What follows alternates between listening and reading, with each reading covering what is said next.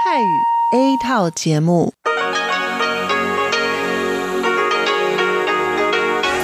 ที่นี่สถานีวิทยุเรดิโอไต้หวันอินเตอร์เนชันแนล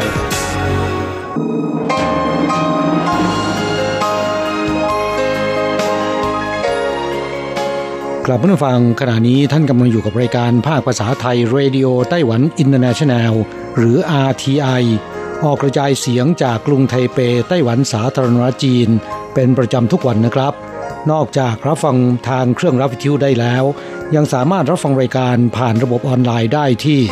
thai.rti.org.tw หรือที่ RTI Fanpage นะครับ ขอเชิญติดตามรับฟังรายการของเราได้ ตั้งแต่บัดนี้เป็นต้นไป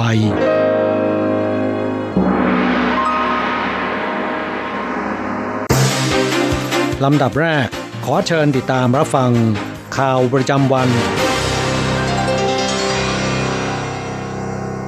สวัสดีค่ะท่านผู้ฟังที่เคารพ พบกับช่วงของข่าวเด่นในรอบสัปดาห์ประจำวันอาทิตย์ที่ 20 ตุลาคม ปีพุทธศักราช 2562 สำหรับสัปดาห์นี้มีดิฉันอัญชันทรงพุทธเป็นผู้นำเสนอค่ะ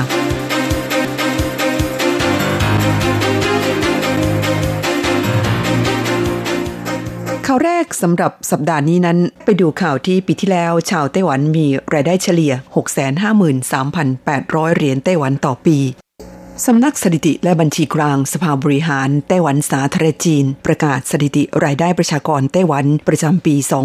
2561 พบว่า ชาวไต้หวันมีรายได้เฉลี่ยปีละ 653,800 เหรียญไต้หวัน โดยประชากรวัยหนุ่มสาวอายุไม่เกิน 35 ปี มีรายได้เฉลี่ย 543,700 เหรียญไต้หวันต่อปีทำสถิติสูงสุดเป็นประวัติการ นอกจากนี้รายได้ของประชากรในช่วงอายุ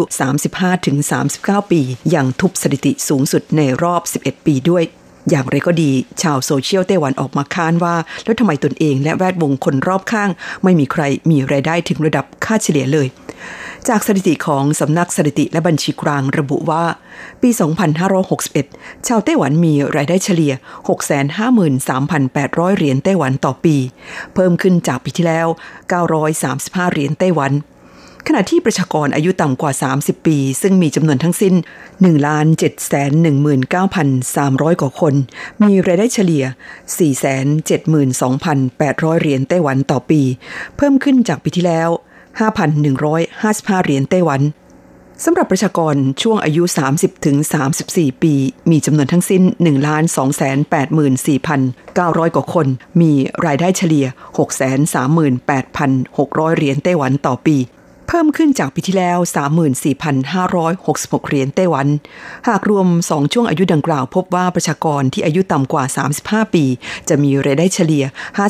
543,700 เหรียญไต้หวันต่อปี นับว่าสูงที่สุดเป็นประวัติการณ์ขณะที่ประชากรช่วงอายุ 35-39 ปีนั้น มีรายได้เฉลี่ย7,100,000 เหรียญไต้หวันต่อปี สูงกว่าปีที่แล้ว 9,913 เหรียญไต้หวัน ทุบสถิติสูงสุดในรอบ 11 ปี อย่างไรก็ดีหลังมีการเผยแพร่สถิติดังกล่าวเมื่อวันที่ 14 ตุลาคมที่ผ่านมา ชาวโซเชียลไต้หวันแห่วิพากษ์วิจารณ์นับพันข้อความ ส่วนใหญ่บอกว่ารายได้ของตนและเพื่อนฝูง ล้วนต่ำกว่าค่าเฉลี่ยเข้าต่อไปพบคนไต้หวันรอปลูกถ่ายอวัยวะ 1.28 หมื่นคน โรงพยาบาลซือจี้ฮวาเลียน รณรงค์ให้ประชาชนบริจาคอวัยวะโรงพยาบาลซือจี้ฮวาเลียนร่วมกับศูนย์ลงทะเบียนบริจาค อวัยวะไต้หวัน จัดกิจกรรมรณรงค์ให้ประชาชน บริจาคอวัยวะเพื่อต่อชีวิตให้แก่ผู้ป่วย ที่รอการปลูกถ่ายอวัยวะจำนวนนับหมื่นรายศูนย์ลงทะเบียนบริจาคอวัยวะไต้หวันเปิดเผยว่า ปัจจุบันมีผู้ป่วยลงทะเบียนรอปลูกถ่ายอวัยวะทั้งสิ้น 12,800 คน ซึ่งไม่รวมผู้ที่รอปลูกถ่ายผิวหนัง และปลูกถ่ายกระดูกอีก 845 ราย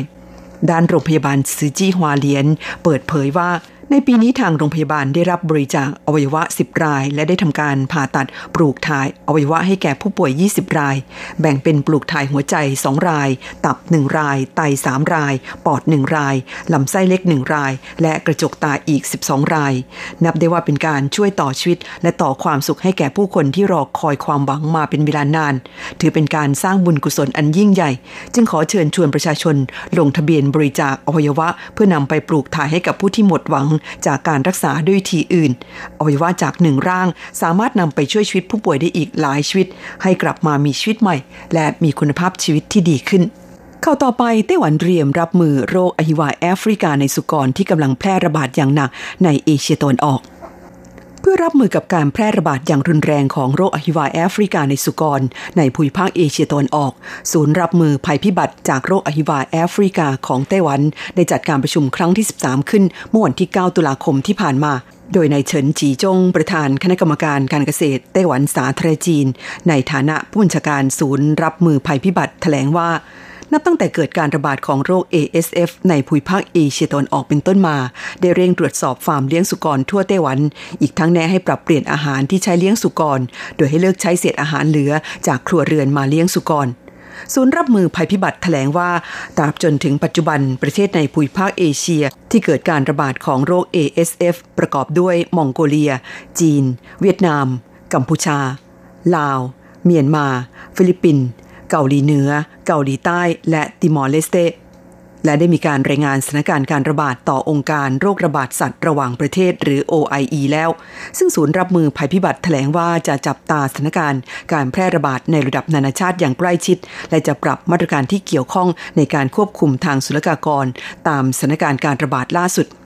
ศูนย์รับมือภัยพิบัติระบุว่า ปัจจุบันรถบรรทุกที่ใช้ขนส่งสุกรที่ยังมีชีวิต และชิ้นส่วนสุกร ควรติดตั้งระบบ GPS เพื่อสะดวกในการติดตาม ซึ่งปัจจุบันมีรถบรรทุกทั้งหมด 3,128 คัน ในจำนวนนี้มี 2,984 คันที่ติดตั้งระบบดังกล่าวแล้ว เรียกร้องให้เจ้าของรถบรรทุกที่ยังไม่ได้ติดตั้ง เร่งทำการติดตั้งโดยเร็ว มิฉะนั้นอาจถูกปรับ และอาจทำให้เกิดช่องโหว่ในการป้องกันการแพร่ระบาดของโรคดังกล่าว ศูนย์รับมือภัยพิบัติเผยว่าในเดือนกันยายนที่ผ่านมาตรวจพบผู้ที่ลักลอบนำเข้าผลิตภัณฑ์ที่มีส่วนประกอบของเนื้อสุกรเข้าสู่ไต้หวัน ถูกสั่งปรับเป็นเงิน 2 0 0แสนเหรียญไต้หวันจำนวน 88 รายเข้าต่อไปสหรัฐเปิดให้นำเข้าฝรั่งจากไต้หวันแล้ว ไต้หวันเป็นประเทศที่ 2 ของโลกและที่ 1 ของเอเชีย เมื่อวันที่ 17 ตุลาคมตามเวลาในกรุงวอชิงตัน รัฐบาลกลางสหรัฐประกาศอนุญาตให้นำเข้าฝรั่งจากไต้หวันได้ ตั้งแต่วันที่ประกาศเป็นต้นไป นายเฉินจีจงประธานคณะกรรมการการเกษตรไต้หวันสาธารณจีนโพสต์ใน Facebook ส่วนตัวว่าไต้หวันเริ่มเจรจาเพื่อขอส่งฝรั่งไปขายที่สหรัฐ กับรัฐบาลสหรัฐตั้งแต่ปีพศ 2552 หลังใช้เวลานานถึง 10 ปีสหรัฐเพิ่งตัดสินใจเปิดอนุญาตให้นำเข้าฝรั่งจากไต้หวันได้ทำให้ไต้หวันกลายเป็นประเทศที่สองของโลกรองจากเม็กซิโกที่สามารถส่งฝรั่งไปขายที่สหรัฐได้ และเป็นชาติแรกในเอเชีย ประธานคณะกรรมการการเกษตรไต้หวันอย่างกล่าวว่า นับจากประธานาธิบดีชาอิงหวนขึ้นดำรงตำแหน่งเมื่อเกือบ 4 ปีที่แล้ว ได้ประกาศเร่งขยายตลาดสินค้าเกษตรในต่างประเทศ เพื่อให้สินค้าเกษตรจากไต้หวันสามารถส่งไปขายได้ทั่วโลกจากการที่ความสัมพันธ์ระหว่างไต้หวันกับสหรัฐได้รับการปรับปรุงให้ดีขึ้น และการประกาศอนุญาตให้นำเข้าฝรั่งจากไต้หวันในครั้งนี้ ถือเป็นความคืบหน้าครั้งใหญ่ ปัจจุบันตลาดฝรั่งไต้หวันที่ใหญ่ที่สุดคือแคนาดา ครองสัดส่วนมากกว่าครึ่งหนึ่งของปริมาณการส่งออกฝรั่งไปต่างประเทศ หลังจากสหรัฐเปิดอนุญาตแล้ว คาดว่าปริมาณการส่งออกจะเพิ่มขึ้นหลายเท่าตัวเข้าต่อไปมหาวิทยาลัยครูแห่งชาติไต้หวันเตรียมเปิดหอพักรวมชายหญิงปีการศึกษาหน้า นับเป็นแห่งแรกในไต้หวัน มหาวิทยาลัยครูแห่งชาติไต้หวัน หรือ NTNU ประกาศทดลองเปิดหอพักรวมชายหญิงแห่งแรก ในภาคการศึกษาแรกของปีการศึกษา 2563โดยดัดแปลงจากหอพักแห่งที่ 7 ในวิทยาลัยเขตกงกวน ซึ่งจะทำให้ NTNU กลายเป็นมหาวิทยาลัยแห่งแรกของไต้หวันที่มีหอพักรวมชายหญิง มหาวิทยาลัยครูแห่งชาติไต้หวันแถลงว่า เพื่อสร้างสภาพแวดล้อมที่เป็นมิตรในสถานศึกษา สภาพแวดล้อมการเรียนรู้และการพักอาศัย ที่เอื้อต่อสุขภาวะทางเพศที่ดี ดังนั้นจึงได้ตัดสินใจทดลองจัดตั้งหอพักรวมชายหญิง โดยชายหญิงแยกกันพักคนละชั้น และกำหนดให้ชั้นสองเป็นชั้นรวม อนุญาตให้ชายหรือหญิงสามารถพักได้ แต่ห้ามพักห้องเดียวกัน ทางนี้แนวคิดจัดตั้งหอพักรวมชายหญิง ริเริ่มโดยนักศึกษาของมหาวิทยาลัยครูแห่งชาติไต้หวัน ผ่านขั้นตอนการเสนอข้อคิดต่อคณะกรรมการความเสมอภาคทางเพศของมหาวิทยาลัย ในปี 2561 หลังผ่านมติที่ประชุมคณะกรรมการดังกล่าวแล้ว กองธุรการรับหน้าที่ดำเนินการ ซึ่งในขั้นแรกนี้ทดลองเปิดเพียงแห่งเดียวก่อนเข้าต่อไปเข้าสู่ฤดูจับปลานวลจันทร์สร้างเม็ดเงินให้ไต้หวันปีละกว่า 4,100 ล้านเหรียญ ช่วงเดือนกันยายนถึงพฤศจิกายนของทุกปี เป็นช่วงฤดูจับปลานวลจันทร์ของไต้หวัน แต่ละปีมีผลผลิตมากกว่า 5,000 ตัน สร้างเม็ดเงินได้มากถึงปีละ 4,100 ล้านเหรียญไต้หวัน โดยแหล่งเลี้ยงปลาที่ใหญ่ที่สุดของไต้หวันอยู่ที่นครไทนาน รองมาคือนครเกาชง อันดับ 3 คือเจียอี้ซึ่งแต่ละปีมีผลผลิตประมาณ 7,000 กว่าตัน และคาดว่าปีนี้เจียอี้จะมีผลผลิตเพิ่มขึ้นประมาณ 20%เจ้าของบ่อเลี้ยงปลาที่เขตปูใต้เมืองเจียอี้กล่าวว่า แม้เจียอี้จะไม่ใช่แหล่งผลิตปลานวลจันทร์ที่ใหญ่ที่สุด แต่เนื่องจากบ่อปลานวลจันทร์ที่เขตปูใต้ เป็นบ่อเลี้ยงปลาน้ำกร่อยทำให้เนื้อปลาจะหวานอร่อยกว่าที่อื่น และช่วงนี้เป็นฤดูกาลที่ปลานวลจันทร์โตเต็มที่ เนื้อหวานอร่อยที่สุด จึงขอเชิญชวนนักชิม ไปลิ้มลองความอร่อยกันได้ข่าวต่อไปแรายงานไต้หวันมีอายุเฉลี่ยเพิ่มเป็น 40.1 ปี สูงสุดในประวัติศาสตร์ ตลาดการจ้างงานในไต้หวันเข้าสู่สังคมผู้สูงอายุ สำนักงงานสถิติและบัญชีกลางไต้หวันสาธารณจีน ประกาศผลสำรวจปี 2561 เกี่ยวกับการว่าจ้างแรงงานของวิสาหกิจพบว่า แรงงานไต้หวันมีอายุเพิ่มขึ้นทุกปี โดย 32.9%มีอายุมากกว่า 45 ปี เพิ่มขึ้น 3.3%อายุเฉลี่ยแรงงานไต้หวันเพิ่มขึ้นเป็น 40.1 ปี สูงสุดในประวัติศาสตร์ นอกจากนี้ยังพบว่าปีที่แล้วมีผู้เกษียณอายุงาน 1,100,000 คน ลดลงจากปีก่อนหน้านี้ 3,000 คน จากสถิติยังพบว่า 2 ปีที่ผ่านมาอายุเฉลี่ยคนรับเงินบำเหน็จชราภาพคือ 61.3 ปี เพิ่มขึ้นจากที่ผ่านมา แสดงว่าอายุเกษียณมีแนวโน้มขยายตัวเพิ่มขึ้น กลุ่มแรงงานเรียกร้องให้รัฐบาลรับประกันการจ้างงานคนวัยกลางคน พร้อมชี้ว่าไต้หวันเผชิญกับปัญหาอัตราการเกิดลดลงอย่างรุนแรง อาจนำไปสู่การขัดแคลนกำลังแรงงาน นอกจากนี้ในปีพศ 2 2561 พบว่าแรงงานไต้หวันมีเงินเดือนรวมตลอดทั้งปีอยู่ที่ 731,000 เหรียญไต้หวัน ในที่นี้ประกอบด้วยเงินเดือน เงินเบี้ยประกันสุขภาพ และประกันสังคมที่นายจ้างต้องรับผิดชอบ และค่าจ้างอื่น ๆ เพิ่มขึ้นจากปีก่อนหน้านี้ 25,000 เหรียญไต้หวันเข้าต่อไป 6 โรงแรมดังในไต้หวันได้รับรางวัลระดับโลก World Luxury Hotel Award World Luxury Hotel Awards ถือกำเนิดขึ้นเมื่อปีคริสต์ศักราช 2006 ในฐานะรางวัลที่ได้รับการยอมรับในระดับโลก โดยมีเป้าหมายเพื่อให้การยกย่องโรงแรมสุดหรูที่มีความเป็นเลิศ ด้านสิ่งอำนวยความสะดวกระดับ world class และบริการอันเหนือชั้น เพื่อสนับสนุนโรงแรมเหล่านี้ให้ยกระดับบริการอย่างไม่หยุดยัง้งรางวัลดังกล่าวเปิดโอกาสให้แขกผู้เข้าพัก นักท่องเที่ยว และตัวแทนจากอุตสาหกรรมการท่องเที่ยวกว่า 3 0 0 0 0 0 รายทั่วโลก ลงคะแนนเพื่อเลือกผู้ชนะรางวัลใน 50 สาขา ซึ่งการจัดอันดับในปีคริสต์ศักราช 2019 นี้ไต้หวันมีโรงแรมติดอันดับทั้งหมด 6 แห่งใน 7 สาขารางวัล ประกอบด้วย 1 โรงแรมซิลคลับ นครเกาชงในสาขารางวัล Luxury Art Hotel และ Luxury All Suite Hotel 2. โรงแรม Fullon Hotel สาขาตั้นสุย ได้รับรางวัล Luxury Harbor Hotel 3. โรงแรม Grand m a y f o o n Hotel กรุงไทเป ในสาขารางวัล Luxury City Hotel 4. โรงแรม Hotel Royal เขตเจียวซีเมืองอีหลัน ได้รับรางวัล Luxury Hot Spring Resort 5. โรงแรม Lake Shore Hotel เขตสู่อ้าวเมืองอีหลาน ได้รับรางวัล Luxury Honeymoon Hotel และ 6. Madison Taipei Hotel ในกรุงไทเปได้รับรางวัล Luxury City Hotel เข้าต่อไปหยุดยาวช่วงวันชาติไต้หวันสัปดาห์ที่แล้ว พนักงานส่งอาหารผ่านแอปพลิเคชันเกิดอุบัติเหตุ เสียชีวิต 2 รายในช่วง 3 วันคุณวังคะช่วงวันหยุดยาววันชาติไต้หวันที่ผ่านมา ภายในช่วงเวลา 3 วัน มีพนักงานส่งอาหารผ่านแอปพลิเคชัน 2 ราย เสียชีวิตจากอุบัติเหตุ ขณะขับขี่รถจักรยานยนต์ไปส่งอาหาร ด้านนางฉิมิงชุนรัฐมนตรีว่าการกระทรวงแรงงานให้สัมภาษณ์แก่ผู้สื่อข่าวต่อกรณีดังกล่าวว่า กระทรวงแรงงานขอแสดงความเสียใจอย่างยิ่งจากเหตุการณ์ที่เกิดขึ้นสำหรับกฎหมายที่เกี่ยวข้องกับผู้ประกอบการแอปพลิเคชัน และพนักงานส่งอาหาร โดยเฉพาะผู้ประกอบการ2รายคือ Uber Eats และ Food Panda นั้น ได้สั่งการให้สำนักงงานตรวจสอบความปลอดภัยด้านการทำงานของแรงงานดำเนินการตรวจสอบร่วมกับหน่วยงานที่รับผิดชอบด้านแรงงานประจำท้องถิ่นสื่อมวลชนซักถามรัฐมนตรีแรงงานว่ามีความคิดเห็นอย่างไรต่อกรณีที่มีพนักงานส่งอาหารจำนวนมาก ทราบดีว่าการทำงานกับแอปพลิเคชันเหล่านี้มีความเสี่ยงสูง แต่ไม่เคยมีการทำประกันภัยแรงงาน และประกันสุขภาพให้แก่พนักงาน หรือมีกฎระเบียบเพื่อหลีกเลี่ยงความเสี่ยง นางชิมิงชุนกล่าวว่าหากมีความสัมพันธ์กันในฐานะในจ้างและลูกจ้างแล้ว ไม่ว่าจะทำประกันหรือไม่ ผู้ประกอบการมีหน้าที่ต้องรับผิดชอบ หากไม่มีการทำประกันภัยให้ ผู้ประกอบการจะถูกลงโทษปรับ ทั้งนี้ปัจจุบันไต้หวันมีผู้ประกอบการแอปพลิเคชันส่งอาหารรวมทั้งสิ้น 7 บริษัท ในจำนวนนี้มี 3 บริษัทที่ระบุว่า พนักงานส่งอาหารมีสถานะความสัมพันธ์ เป็นเพียงแค่พนักงานจ้างเหมาเท่านั้น ท่านฟังคะที่ท่านรับฟังจบลงไปแล้วนั้นเป็นช่วงของข่าวเด่นในรอบสัปดาห์นำเสนอโดยดิฉันอัญชันทรงพุทธค่ะ อะไรกำลังฮอตอะไรที่ว่าฮิต So crazy right เราจะพาคุณไปติดดาว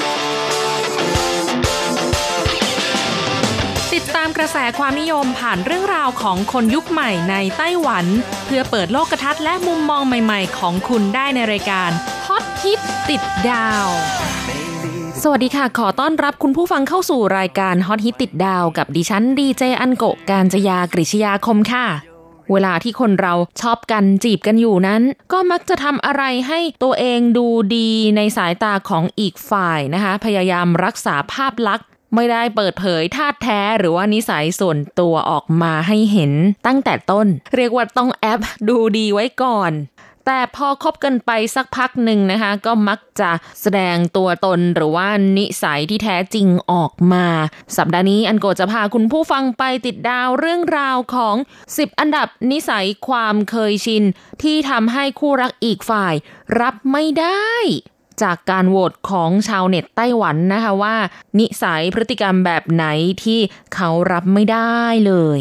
ก็ฟังไว้เป็นแนวทางนะคะสำหรับคุณผู้ฟังที่มีคนรักนะคะ อีกฝ่ายเป็นชาวไต้หวัน หรือว่าเป็นคนชาติอื่น แต่ก็สามารถนำไปปรับใช้ได้ คือพยายามไม่ทำพฤติกรรมเหล่านี้นะคะ มาดูกันค่ะ เริ่มจากอันดับ 10 แค่ขี้มูกป้ายไม่เป็นที่ 521 คะแนน มีหลายคนนะคะที่บอกว่าการที่อีกฝ่ายสามารถผายลมก็คือตดนะคะหรือว่าแคะขี้มูกต่อหน้าคนรักเนี่ย แสดงว่าความสัมพันธ์ของเขาต้องสนิทกันมากแล้วล่ะ ถึงจะสามารถเปิดเผยพฤติกรรมที่ไม่น่าดูเหล่านี้ต่อหน้าอีกฝ่ายได้อย่างไม่เคอะเขินนะคะ แสดงว่ารับกันได้แล้ว แต่ก็มีหลายคนนะที่เขาบอกว่าการแคะขี้มูกต่อหน้า แล้วก็เอาขี้มูกไปป้าย ไปแปะไปดีด แบบไม่เป็นที่เป็นทางเนี่ยนะคะ เห็นแล้วไม่โอเคเลย รู้สึกขยะแขยง ทางที่ดีเนี่ยควรจะใช้กระดาษทิชชู่ เช็ด หรือว่าบังตอนแคะนะคะ แล้วก็ทิ้งให้เป็นที่เป็นทางค่ะ อันดับ 9 เข้าห้องน้ำแล้วไม่ทำความสะอาดชักโครกให้ดี 712 คะแนน ถ้าหากการไปใช้ห้องน้ำสาธารณะแล้วเจอคนก่อนหน้าเนี่ยเข้าห้องน้ำแล้วไม่ทำความสะอาดชักโครกให้ดีนะคะ มีเศษอะไรให้เห็นหรือว่าไม่กดชักโครกให้มันสะอาด แบบนั้นก็ว่าแย่แล้ว แต่ถ้าเกิดในบ้านล่ะ ไม่ว่าจะอาศัยอยู่ร่วมกันนะคะ หรือว่าไปที่บ้านของอีกฝ่ายหนึ่งแล้วเข้าห้องน้ำไม่ดูแลให้ดีนะคะ เข้าเสร็จแล้วก็ปล่อยให้มันเลอะเทอะ ทั้งทั้งที่ข้างๆชักโครกก็มีแปรงทำความสะอาดอยู่ ก็ไม่คิดจะช่วยขัดนะคะ อย่างน้อยที่ตัวเองทำธุระอะไรเสร็จไปเนี่ยทำให้มันสะอาดหน่อย ถ้าปล่อยไว้ให้อีกฝ่ายที่มาใช้ต่อแล้วเห็นเข้าเนี่ย นานๆหลาย ๆ ครั้งเข้าก็จะทำให้รู้สึกโมโห รับไม่ได้เลยแหละค่ะ อันดับ 8 กินหมาก 1,005 คะแนน ปัจจุบันนี้สังคมไต้หวันยังมีประชาชนที่นิยมรับประทานหมากกันอยู่นะคะ ไม่เพียงแต่เฉพาะคนสูงอายุ แต่วัยรุ่นเองก็กินหมากด้วยตามถนนหนทางของไต้หวันก็ยังมีร้านขายหมากอยู่เรียงรายค่ะ หมากก็ถือว่าเป็นสิ่งเสพติดนะคะ ใครที่กินหมากก็มักจะติดละค่ะ เลิกยากนะคะ ถึงแม้ว่ารัฐบาลไต้หวันเองก็รณรงค์ให้ผู้คนเลิกรับประทานหมาก เพราะว่าเป็นสาเหตุของโรคมะเร็งในช่องปาก ถึงแม้ทุกวันนี้ประชาชนจะรับประทานหมากกันน้อยกว่าแต่ก่อน แต่ก็ยังมีให้เห็นอยู่ ซึ่งก็มีชาวเน็ตไต้หวันที่มาโพสต์กระทู้นะคะเล่าประสบการณ์ว่า โดนแฟนบอกเลิกเพราะว่ากินหมาก เป็นกระทู้ที่อยากจะขอความเห็นใจนะคะให้คนมาช่วยปลอบแต่กลับกลายเป็นว่า มีชาวเน็ตที่มาแสดงความคิดเห็นแล้วก็เห็นด้วยนะคะ ว่าเออเลิกไปอะ ดีแล้ว ไม่ใช่เลิกกินหมากนะคะ เลิกกับคนที่กินหมากอะค่ะ เพราะอะไรเพราะว่าการกินหมากเนี่ยก็เป็นการทำร้ายสุขภาพร่างกายของตัวเอง ส่งผลต่อสุขอนามัยในช่องปากด้วย และอีกฝ่ายเนี่ยก็คงจะรับไม่ได้กับกลิ่นหมากอะค่ะ เพราะว่ามันก็มีกลิ่นที่คนที่เขาไม่กินก็ไม่ชอบนะคะ และเวลาที่บ้วนน้ำหมากทิ้งเนี่ยเห็นเป็นสีแดงๆอะรู้สึกอีน่าสะอิดสะเอียนมาก ซึ่งก็จริงอะนะคะว่าเวลาคนที่เขาบ้วนน้ำหมากเนี่ยบางทีก็บ้วนตามท้องถนนเห็นแล้วก็รู้สึกไม่โอเคค่ะ อันดับ 7 ทิ้งขยะไม่เป็นที่เป็นทาง 2,027 คะแนน บางคนบอกว่าเวลาเห็นบนโต๊ะเนี่ยมีเศษกระดาษทิชชู่ที่ใช้แล้ว แล้วก็ทิ้งกองอยู่บนโต๊ะ รู้สึกขยะขยงมากถ้าหากคนรักอีกฝ่ายหนึ่งเป็นคนที่ไม่รักษาความสะอาดล่ะจะทำยังไง เช่นว่า กินขนมถุงๆแล้วนะคะ ก็ชอบทิ้งไว้บนโต๊ะคือกองไว้ไม่เอาไปทิ้งลงถังขยะให้ดี หรือจานชามช้อนซ่อมที่ใส่อาหารเรียบร้อยแล้ว แล้วก็ไม่คิดจะเอาไปล้าง กองเอาไว้หลายวัน ก็ได้แต่บ่นนั้นนะคะ เพราะว่าส่วนใหญ่แล้วคนที่เป็นแบบนี้เขาก็คือเป็นนิสัยความเคยชินละค่ะ แก้ยากนะคะ ทางที่ดีคนที่มีนิสัยรักความสะอาดก็คงจะต้องอยู่กับคนที่รักสะอาดด้วยกัน เพราะถ้าฝ่ายใดฝ่ายหนึ่งรักสะอาดแล้วอีกฝ่ายหนึ่งซกมกเนี่ย มักจะแก้ไขคนที่ซกมกได้ยากนะคะ คนซกมกต้องอยู่กับคนซกมกด้วยกัน ไม่อย่างนั้นอีกฝ่ายก็คือ ต้องคอยช่วยเก็บกวาดเช็ดถูให้ตลอดเวลาค่ะ ทนได้ก็ทนไป ทนไม่ได้ก็คงจะต้องเลิกกันนะคะ อันดับ 6 กินเหล้าเมาหัวราน้ำ 2,172 คะแนน หากว่าอีกฝ่ายหนึ่งเป็นคนที่ดื่มเหล้าแต่พอประมาณนะคะ คืออยู่ในลิมิตที่ไม่เยอะจนเกินไปถึงขั้นเมาแล้วก็ควบคุมสติไม่ได้ เมาหัวราน้ำแบบนั้น ผู้คนส่วนใหญ่ถือว่ารับได้นะคะ แต่ถ้าถึงขั้นแบบกินเหล้าเมาหยำเป เมาหัวราน้ำอยู่เป็นประจำ ไม่เพียงแต่จะกระทบต่อหน้าที่การงานหรือว่าการใช้ชีวิตประจำวันแล้วนะคะ ยังส่งผลต่อความสัมพันธ์ระหว่างคนรักด้วยล่ะค่ะ เพราะว่าคนที่ชอบกินเหล้าเรียกว่าติดเหล้าหรือว่าเมาอยู่เป็นประจำเนี่ย ไม่ส่งผลดีอะไรเลยนะคะ นอกจากเสียเงินเสียทองให้กับเหล้าแล้ว ก็ยังทำให้ขาดสติ เสียสุขภาพด้วย ถ้าหากว่าคนรักของคุณกินเหล้าเมาหัวราน้ำติดเหล้าควรจะต้องพบแพทย์แล้วล่ะค่ะ เพื่อช่วยแก้ไขปรับพฤติกรรม เลิกเหล้าให้จงได้นะคะ ไม่อย่างนั้นเนี่ยคงจะต้องเลิกรากันไปค่ะ อันดับ 5 ไม่ชอบอาบน้ำสระผม 2,997 คะแนน ถ้าหากว่าคนรักของคุณอีกฝ่ายนะคะ เป็นคนที่ไม่ชอบอาบน้ำสระผมนะคะ ก็คือไม่ดูแลความสะอาดของร่างกาย คุณจะเลิกกับเขาหรือเปล่า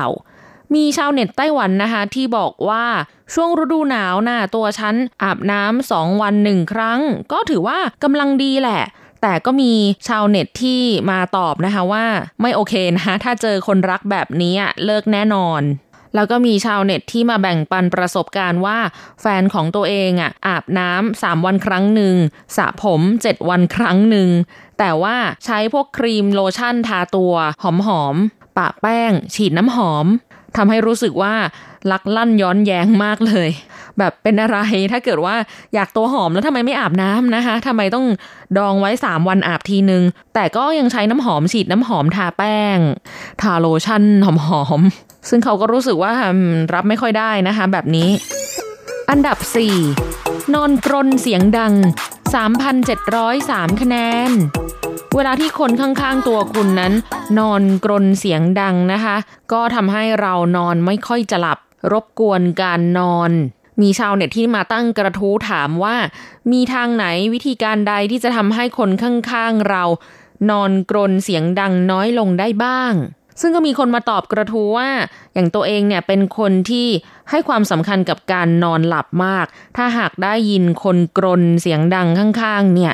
แบบอยากจะลุกขึ้นมาต่อยเลย บางคนก็แนะนำว่า การนอนกรนนั้นเป็นสัญญาณเตือนของโรคหยุดหายใจระหว่างนอนหลับ ทางที่ดีควรจะพบแพทย์ เพื่อหาทางรักษา หรือถ้าหากว่าอีกฝ่ายกรนเสียงดังแล้วแก้ไขอะไรไม่ได้นะคะ ทางที่ดีก็คือใช้เอียร์ปลั๊กค่ะ ที่อุดหูนั่นเองค่ะ อันดับ 3 ถุยน้ำลายไม่เป็นที่เป็นทาง 6,039 คะแนน จริง ๆ แล้วถือว่าชาวไต้หวันไม่ได้มีนิสัยที่ถุยน้ำลาย ขากถุยไม่เป็นที่เป็นทางมากเท่ากับคนชาติอื่นนะ ไม่พูดแล้วกันนะว่าชาติไหนเป็นที่รู้กันนะอาจจะมีบ้างแหละแต่ถือว่าน้อย และเขาบอกว่าคนที่ถุยน้ำลายเนี่ย นอกจากจะเป็นพฤติกรรมที่ไม่น่าดู น่าสะอิดสะเอียนแล้ว เขายังบอกว่าเป็นการบ่งบอกถึง ไม่ได้รับการอบรมเลี้ยงดูมาดี พูดภาษาชาวบ้านก็คือพ่อแม่ไม่สั่งสอนนะคะ ถ้าหากว่าคนรักอีกฝ่ายหนึ่งมีพฤติกรรมแบบนี้แล้วแล้วก็จะทำให้โกรธมาก ไม่ชอบเลย แล้วก็มีคนที่เขาบอกว่า ถึงแม้ว่าอีกฝ่ายหนึ่งจะขากเสลดหรือถุยน้ำลาย ไม่ได้หันมาที่เขาโดยตรงนะคะ หันไปขากถุยทางอื่น แต่ก็ทำให้รู้สึกว่าไม่ให้เกียรติกันเลยแหละค่ะ อันดับ 2 ชอบมาสาย 9,482 คะแนน จริงๆแล้วนะคะ จากประสบการณ์ที่อาศัยอยู่ในไต้หวันมีความรู้สึกว่าคนไต้หวันส่วนใหญ่นะคะมีความตรงต่อเวลาสูง สูงกว่าคนไทยอะค่ะ แต่อาจจะไม่ได้เป๊ะเท่ากับคนญี่ปุ่นอะไรอย่างเงี้ยนะคะ คนญี่ปุ่นนี่คือต้องไปก่อนเวลานะคะ ตรงเวลานี่ถือว่าสายสำหรับเขาแล้วเขาจะไม่โอเคมากๆ โดนคอมเพลนแน่นอน แต่คนไต้หวันก็คือส่วนใหญ่ค่อนข้างจะตรงต่อเวลาค่ะ แต่ก็มีนะไม่ใช่ว่าทุกคนละหลาย ๆ ครั้งเลยที่ประสบพบเจอกับคนไต้หวันที่ไม่รักษาเวลา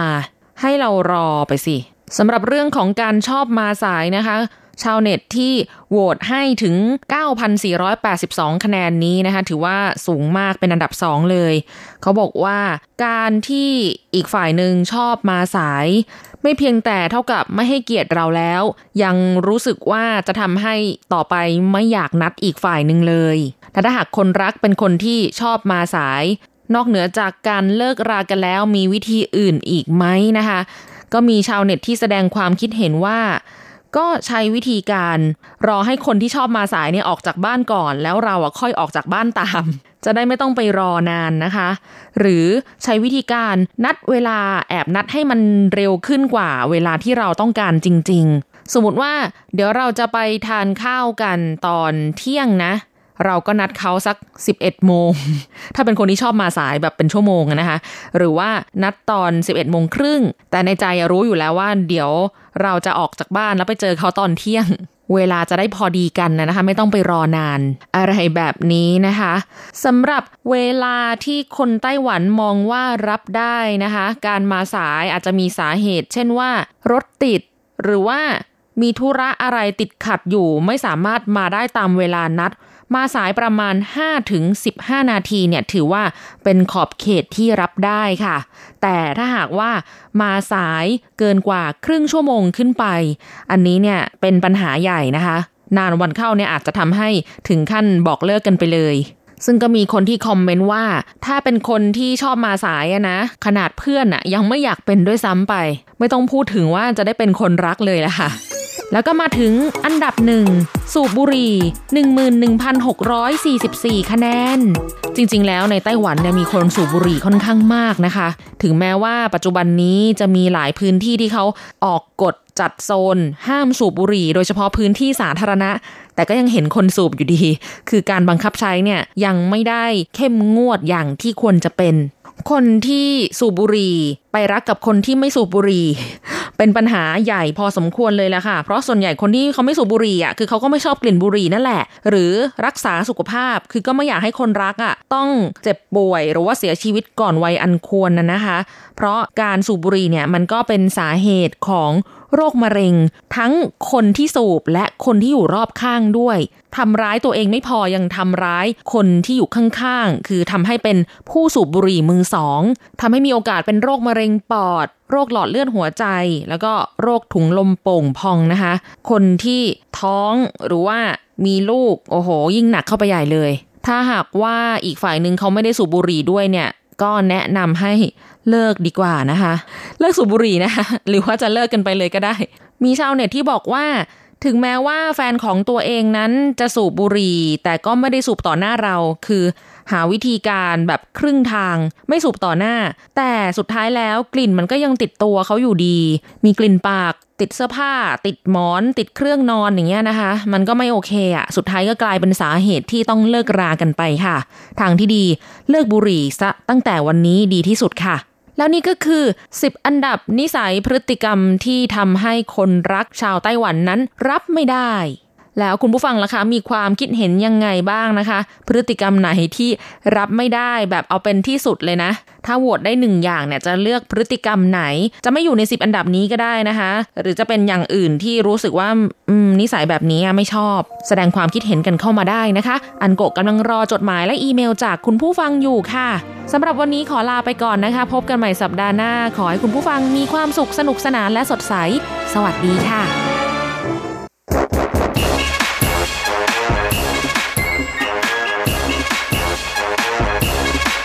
โยโยโยโยโย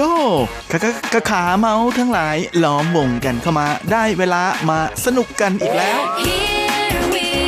go，放音乐一响全身摇。 กับเพลงเพราะๆและข่าวที่เขาคุยกันลั่นสนั่นเมือง โดยทีรักยางและบันเทิง .com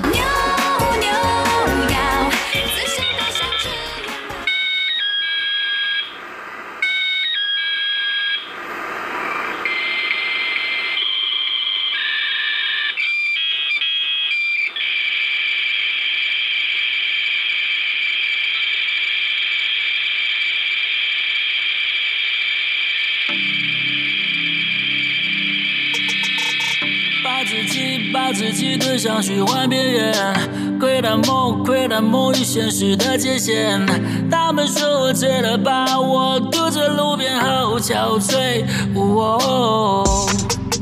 是逃避，是借口，是一种沉淀。天快亮，我的眼睛不停地转圈。你把东西搬走，剩下空空房间还在醉。哦我的灵魂飘荡在春天，看着自己的躯体好累。老实说，我喜欢这感觉，把时间定格在那一天。你慢慢的说没说什么，但我想说却压在心中。算是把情绪也慢慢收。走到最后没必要争什么。当关上门离去的瞬间，是否挽回？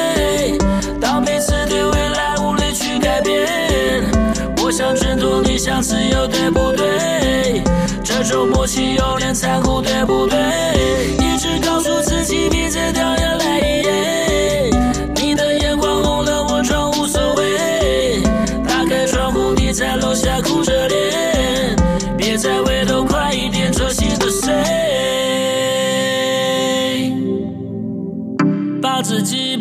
自己推向虚幻边缘，窥探梦窥探梦与现实的界限。他们说我醉了，把我丢在路边，好憔悴。哦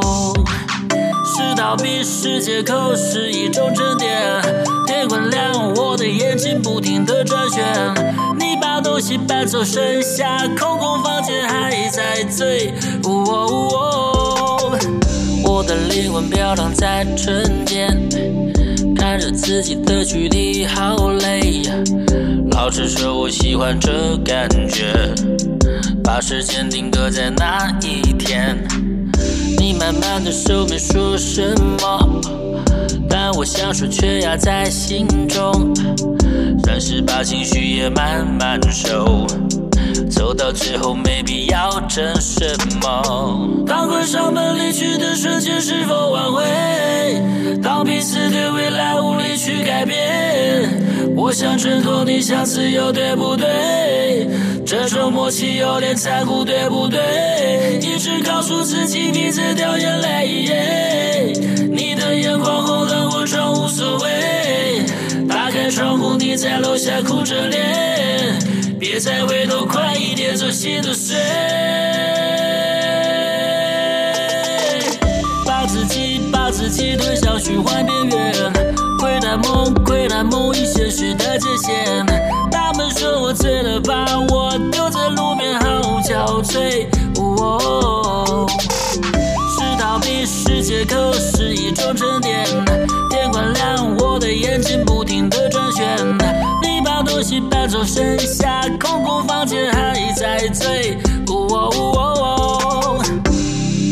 สวัสดีครับคุณฟังทุกท่านผมธีระยางพร้อมด้วยบันเทิง .com ประจำสัปดาห์นี้ ก็กลับมาพบกับคุณฟังอีกแล้ว เช่นเคย เป็นประจำในรุ่มคืนของคืนวันอาทิตย์ ก่อนที่เราจะกลับมาพบกันซ้ำอีกครั้งในช่วงเช้าวันจันทร์นะฮะและสำหรับคุณฟัง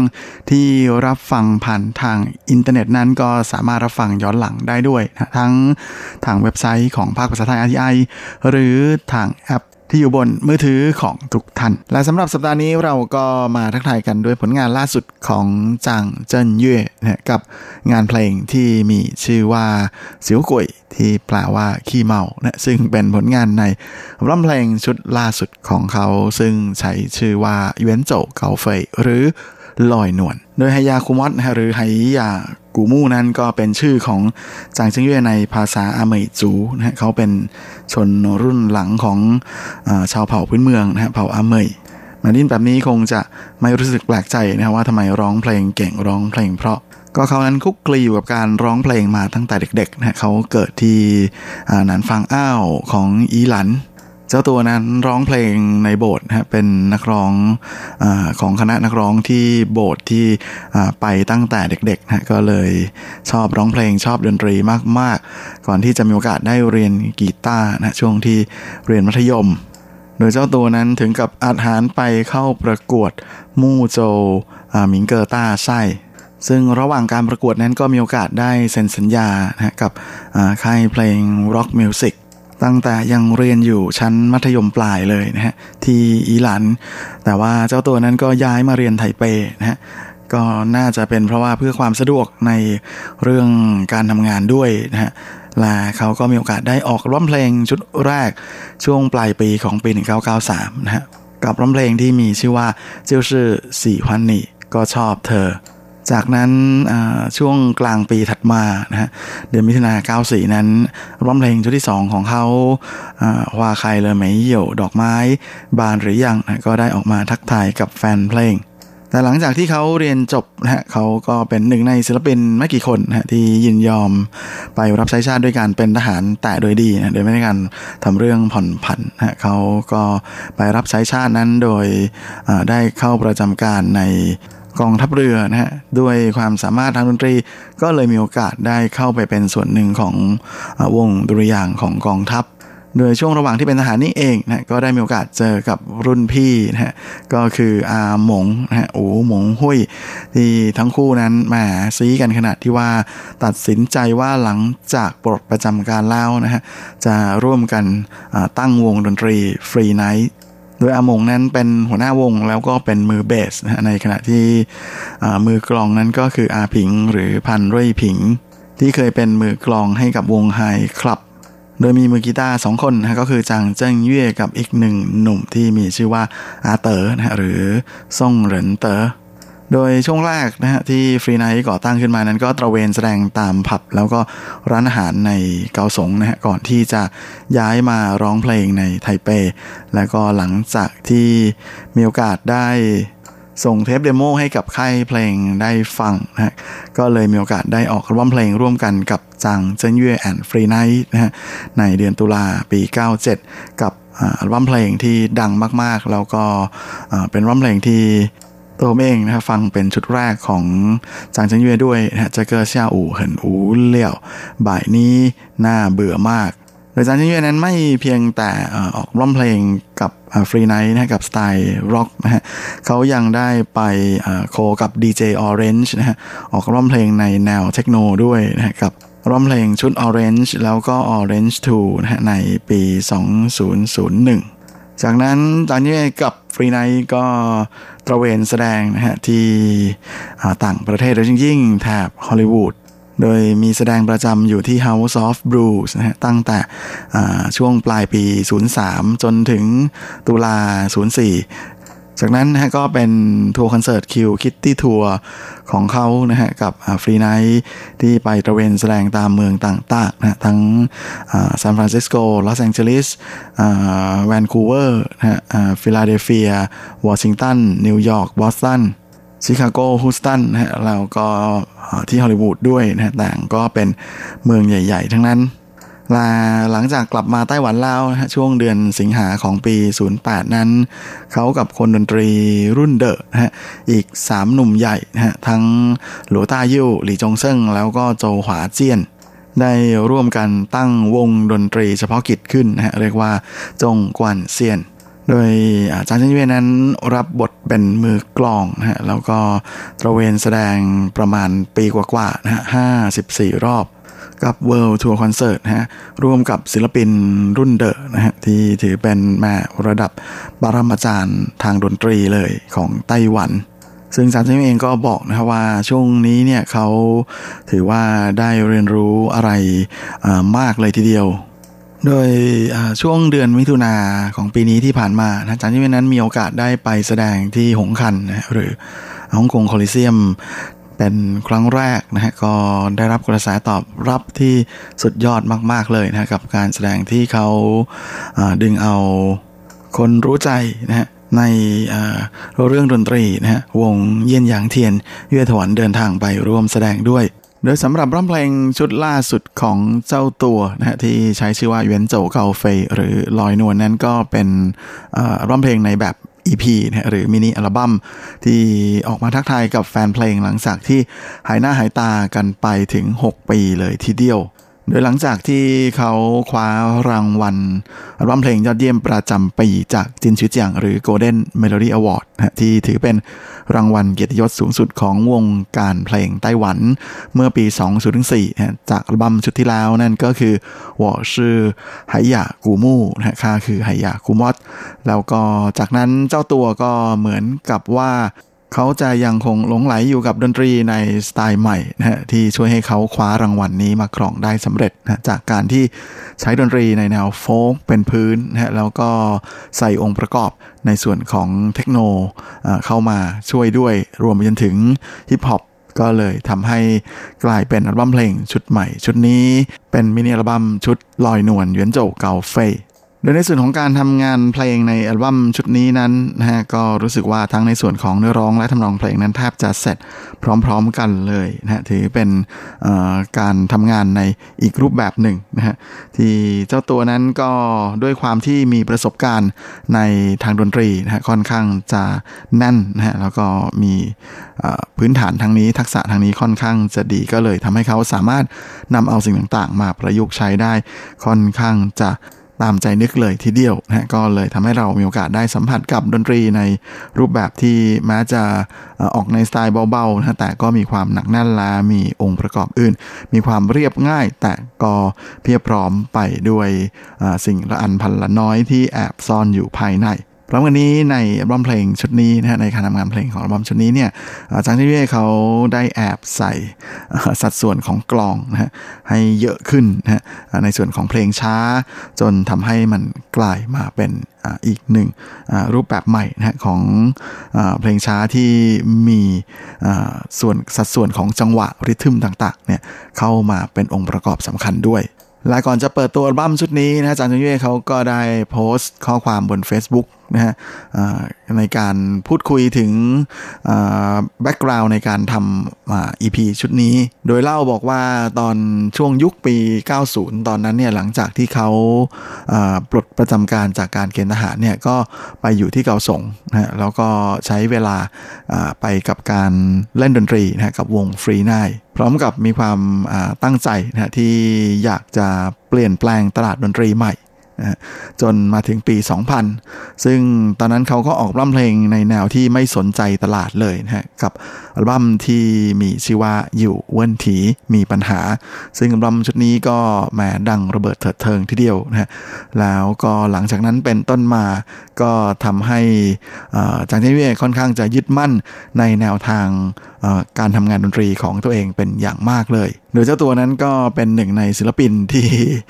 ได้ชื่อว่าทำงานเพลงแบบไม่สนใจตลาดคนหนึ่งนะฮะแต่ก็เป็นอะไรที่แปลกมาก เพราะว่าตลาดมักจะให้การยอมรับผลงานของเขาอยู่เสมอๆและแน่นอนนะฮะระยะหลังมานี้จากความทันสมัยนะฮะเทคโนโลยีที่ก้าวหน้าขึ้น แล้วก็ช่องทางต่างๆ ในการรับฟังเพลงมีมากขึ้นเนี่ยก็เลยทำให้เกิดความเปลี่ยนแปลงอย่างหนักมากนะบนในตลาดดนตรีตลาดเพลง เพราะว่าอินเทอร์เน็ตและสื่อออนไลน์ต่างๆ นั้น ก็เรียกได้ว่ามา break down ตลาดเลยนะจากที่เคยมี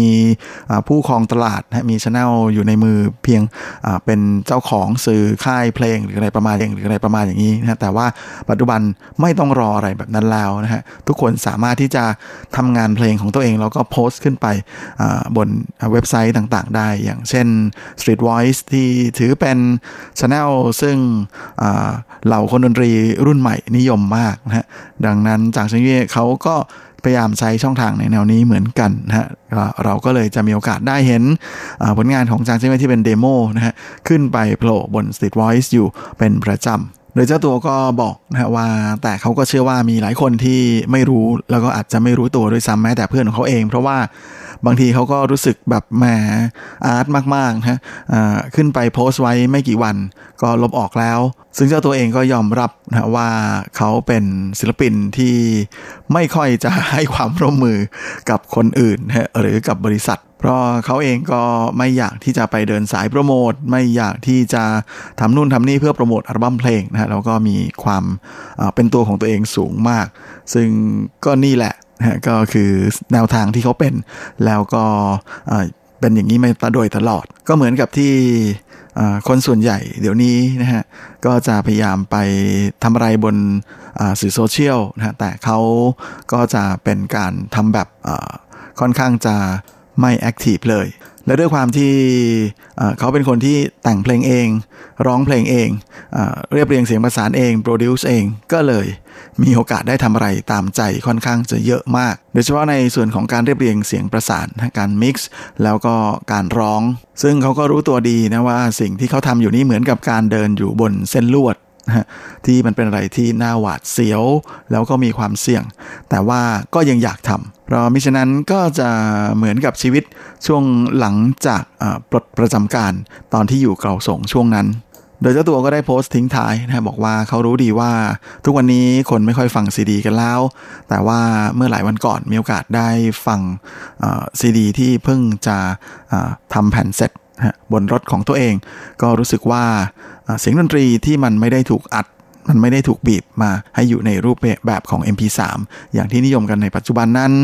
มันเต็มไปด้วยองค์ประกอบทางดนตรีที่เปลี่ยนไปด้วยมิติต่างๆ ของเพลง และช่วงนี้เราก็มาพักฟังอีกหนึ่งผลงานของจางเจิงเย่ในอัลบั้มเพลงชุดนี้กันนะกับงานเพลงที่มีชื่อว่าทันสิทธิ์ที่แปลว่าโลก 一场雨下不停，拍打在窗户的声音，看似一 场老派的剧情，多么无趣。这时候很适合在记忆里寻找痕迹，涌出来的情绪竟然有一点回忆。走在感情的世界里，有不同的路径。走得久，有的人破碎之离。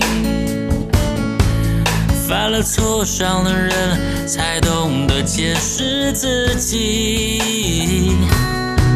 我想我的问题就是太担心。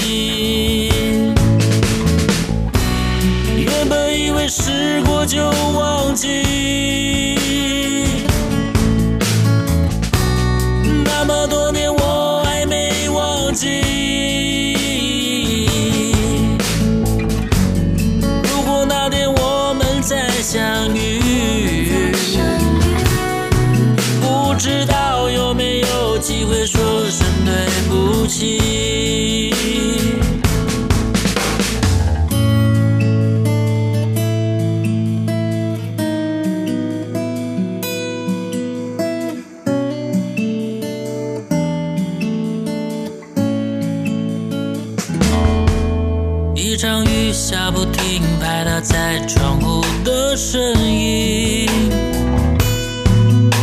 似一场老派的剧情，多么无趣。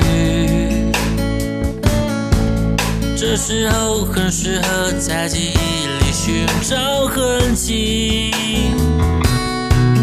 涌出来的情绪竟然有一点回忆。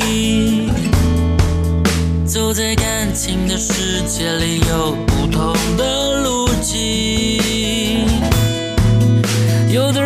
走的久，有的人破碎支离。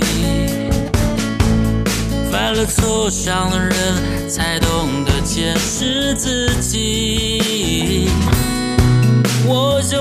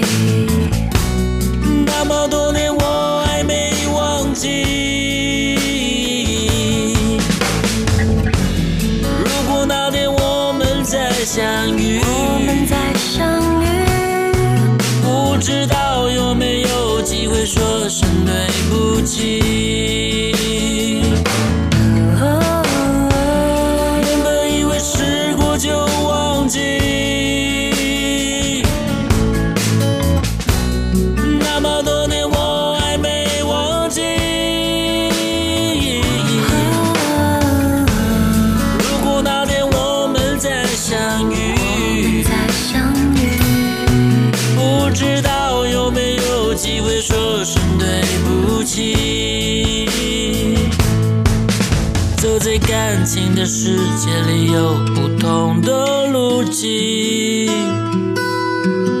有的人走得久，有的人破碎支离。 และนี่ก็คือโลภหรือทันสินนะฮะอีกหนึ่งผลงานของจางเจิ้นเย่นะฮะหนุ่มอายาคูมอตอ่ากับงานเพลงในอัลบั้มชุดใหม่ของเขาเวียนโจเกาเฟยหรือลอยนวลหลายช่วงนี้เราก็มาเข้าสู่ช่วงท้ายของรายการกับ ข่าวคราวความเคลื่อนไหวที่น่าสนใจในว่าบันเทิงในช่วงของซุปซิปแบบคอม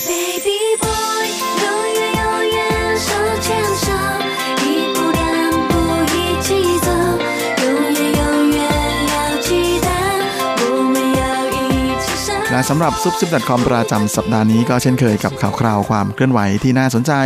ในว่าบันเทิงแบบจีนจีนและสำหรับสัปดาห์นี้ เราก็มาเริ่มเมาท์กันที่ข่าวคราวของ ห้าหนุ่ม Mayday 五月天กัน โดยหลังจากที่พวกเขานะฮะมักจะไปจัดคอนเสิร์ตช่วงปลายปีนะฮะคอนเสิร์ตใหญ่ช่วงปลายปีที่เกาสงเป็นเวลาติดต่อกันหลายปีมากๆเลยนะฮะปีใหม่ที่จะถึงนี้ก็ปรากฏว่า Mayday นั้นจะเปลี่ยนมาแสดงที่เทาหยวนแทน โดยล่าสุด ทางต้นสังกัดก็คือเซียงซินอินเย่นั้นก็ได้ประกาศแล้วนะฮะว่าจะมีการเพิ่มรอบพิเศษนะะวันที่ 27 ธันวาคมนะฮะโดยรอบนี้จะเป็นรอบการกุศล เพราะว่าจะบริจาครายได้ หลังหักค่าใช้จ่ายเพื่อการกุศล พร้อมกันนี้ก็ได้ประกาศออกมาแล้วนะฮะว่าจะนำไปซื้อรถตู้พิเศษนะฮะสำหรับผู้ป่วยนั่งรถเข็นนะฮะให้กับทางเทศบาลของนครเทาหยวน จำนวน 5 คันด้วยกัน ซึ่งทางสำนักสังคมสงเคราะห์ของเทศบาลนครเทาหยวนนั้นก็ได้ออกมาอบอกว่าทางปัจจุบันนั้นทางเทาหยวนนะฮะมีรถ ตู้บริการพิเศษสำหรับผู้ป่วยนั่งรถเข็นเนี่ยอ่า174คันนะฮะแต่ว่าด้วยความที่มีหลายคันที่มันเก่าแล้วนะฮะจะต้องเปลี่ยนใหม่ โดยทางเทาหยวนนั้นตั้งเป้าไว้ว่าจะต้องมีรถบริการ 200 คัน จึงจะพอเพียงที่จะให้บริการกับ เหล่าผู้ป่วยที่ต้องพึ่งรถเข็นในเขตจังหวัดเทาหยวนได้อย่างเพียงพอนะฮะดังนั้นก็ยังขาดอยู่ค่อนข้างจะเยอะและอ่ายังคงต้องอาศัยการบริจาคอยู่นะฮะและในครั้งนี้ก็ขอบคุณสำหรับความใจบุญของเมเดมาก จริงๆ เมเดก็ไม่ได้เพิ่งจะบริจาครถตู้บริการสำหรับผู้ป่วยรถเข็นเป็นครั้งแรกนะฮะ โดยเมื่อ 2 ปีก่อนนะฮะตอนที่มาแสดงที่เทาหยวนเป็นครั้งแรกเนี่ยเขาพวกเขาก็ได้บริจาครถจำนวน 5 คันมาแล้วนะฮะ โดยได้ส่งมอบรถกันไป เมื่อเดือนสิงหาคมของปีที่แล้วนะฮะด้วยมูลค่ารวมประมาณ 8.5 ล้าน NT ซึ่งด้านข้างรถนั้นก็จะมีตัวการ์ตูนที่เป็นตัวแทนของสมาชิกแต่ละคนนะฮะน่ารักน่ารักทีเดียวนะฮะอ่า ปะอยู่ด้านข้างรถนะฮะตอนที่วิ่งอยู่ในเมืองนั้นก็ค่อนข้างจะเป็นที่เป็นจุดสนใจของเราแฟนๆทีเดียวนะฮะแล้วก็มีแฟนๆของเมเดไม่น้อยที่ถ่ายภาพเป็นที่ระลึกเก็บเอาไว้และมาในปีนี้เมเดก็มาร้องที่เถาหยวนอีก 10 รอบด้วยกันนะฮะแล้วก็เพิ่งจะประกาศ ข่าวดีนะฮะให้กับแฟนๆ เมื่อช่วงสุดสัปดาห์ที่ผ่านมานะฮะว่านอกจากจะมีการเพิ่มเป็นรอบที่ 11 แล้ว เพราะว่า 10 รอบแรกนั้น บัตรหมดแล้วนะครับหมดเร็วมากด้วยแถมยังมีข่าวดีเพิ่มก็คือรายได้อ่าจากคอนเสิร์ตรอบที่ 11 หลังหักค่าใช้จ่ายนั้น ก็จะบริจาคนะฮะโดยการซื้อรถ สำหรับใช้ในการดูแลผู้สูงอายุนะฮะของกรุงไทเป 2 คัน แล้วก็ให้ทางนครนิวไทเป 10 คันนะฮะรวมไปถึงที่เทาหยวนออีก 5 คัน ก็ถือเป็นความใจบุญนะฮะของแม่ห้าหนุ่มเมเดโดยแท้เลยทีเดียวนะฮะมีหน้านะฮะแม่ถึงได้ดังเอาดังเอารวยเอารวยเอา ใจบุญสุดๆแบบนี้นี่เอง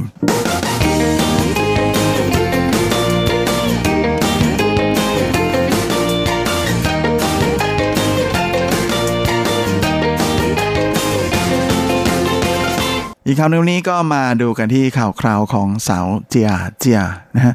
ซึ่งช่วงนี้เธอกำลังวุ่นอยู่กับการโปรโมทอัลบั้มเพลงล่าสุดของเธอนะฮะวอเสียงเยาเตอร์ไอมีไม่สิ่งที่ฉันอยากได้นะฮะซึ่งเจ้าตัวนั้นเดินมีคิวโปรโมทนะฮะถึง 30 คิวนะฮะในหนึ่งสัปดาห์ แต่ก็ไม่ได้ออกมาบ่นว่าเหนื่อยหรืออะไรเลยนะฮะมาเป็นใครเป็นผมก็ไม่เหนื่อยหรอก ใครก็ชอบอยู่แล้วนะฮะและล่าสุดเมื่อช่วงสุดสัปดาห์ที่ผ่านมานะฮะตอนกลางดึกเนี่ยก็ปรากฏเนี่ยก็ปรากฏว่าหลังจากที่เธอเลิกงานนะฮะก็ได้ผ่านไปเดินเล่นแถวย่านซินอีนะฮะ ซึ่งตรงนั้นเนี่ยก็จะเป็นโซนที่มีถนนคนเดิน แล้วก็จะมีศิลปินเปิดหมวกมาเล่นดนตรีหรือแสดงความสามารถอื่นๆ กันเยอะแยะมากมายเลยทีเดียว เพราะว่าเป็นโซนที่มีคนเดินแทบจะตลอดทั้งคืนเลยนะเพราะแถวนั้นผับเอยบาร์เอยอยู่กันเยอะมากเลยแต่สิ่งที่ไปสะดุดเธอเข้าให้นะฮะก็คือมีศิลปินเปิดหมวกคนหนึ่งเนี่ยร้องเพลงของเธอนะฮะกับงานเพลงที่มีชื่อว่าเจียเจียจิว ก็เลยทำให้สาวเจ้ารู้สึกนึกสนุกนะฮะจากที่ยืนดูอยู่ก็เลยเดินหน้า ออกไปหาศิลปินเปิดหมวกคนนั้นนะฮะก็คือเจ้าหนุ่มที่มีชื่อว่าเลี้ยวปัวจิน พร้อมกับขอร้องเองเลยนะฮะโอ้ก็เลยเป็นอะไรที่เซอร์ไพรส์ทั้งเอ่อเจ้าตัวแล้วก็คนดูมากๆ งานนี้ก็เลยเหมือนกับเป็นกิจกรรม pop-up ไปโดยปริยายนะหลังจากนั้นแหมมือถือก็ยกขึ้นมาปุ๊บปั๊บปุ๊บปั๊บถ่ายกันใหญ่เลย ก็แหม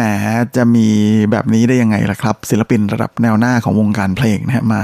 ยืนร้องเพลงข้างถนนให้เราได้ยืนดูกัน โดยหลังจากที่เธอร้องเพลงเจียเจียจิ๋วฮะซึ่งถือเป็น signature ของเธอเพลงหนึ่งแล้วเนี่ยก็มีเสียง encore เอาอีกเอาอีก ก็เลยได้มาอีกเพลงนะกับเมโยชัวซึ่งเจียเจียนะฮะก็ให้สัมภาษณ์นะบอกว่าจริงๆการที่มีโอกาสได้เห็นศิลปินเปิดหมวก หรือว่าได้มีโอกาสไปร้องเพลงกับศิลปินเปิดหมวก ก็เป็นอะไรที่สนุกแล้วก็ตื่นเต้นมากๆเลย อันนี้ก็เชื่อว่าสาวเจ้าก็น่าจะนึกถึงวันเก่าๆของเธอนะก่อนดัง เพราะว่า ก่อนหน้านี้เธอก็ระเวนร้องเพลงตามเวทีต่างๆ ก็ค่อนข้างจะเยอะทีเดียวนะเจียเจียนั้นเป็นนักร้องที่ดังค่อนข้างจะช้าแล้วนะไม่ได้ขึ้นมาตั้งแต่สมัยหนุ่มๆสาวๆ โดยเจ้าตัวก็เตรียมจะเปิดทัวร์คอนเสิร์ตรอบใหม่นะฮะในเดือนพฤศจิกายนนี้ ใครที่สนใจก็ไปซื้อหาบัตรของเธอได้นะฮะเห็นว่ายังพอมีเหลือ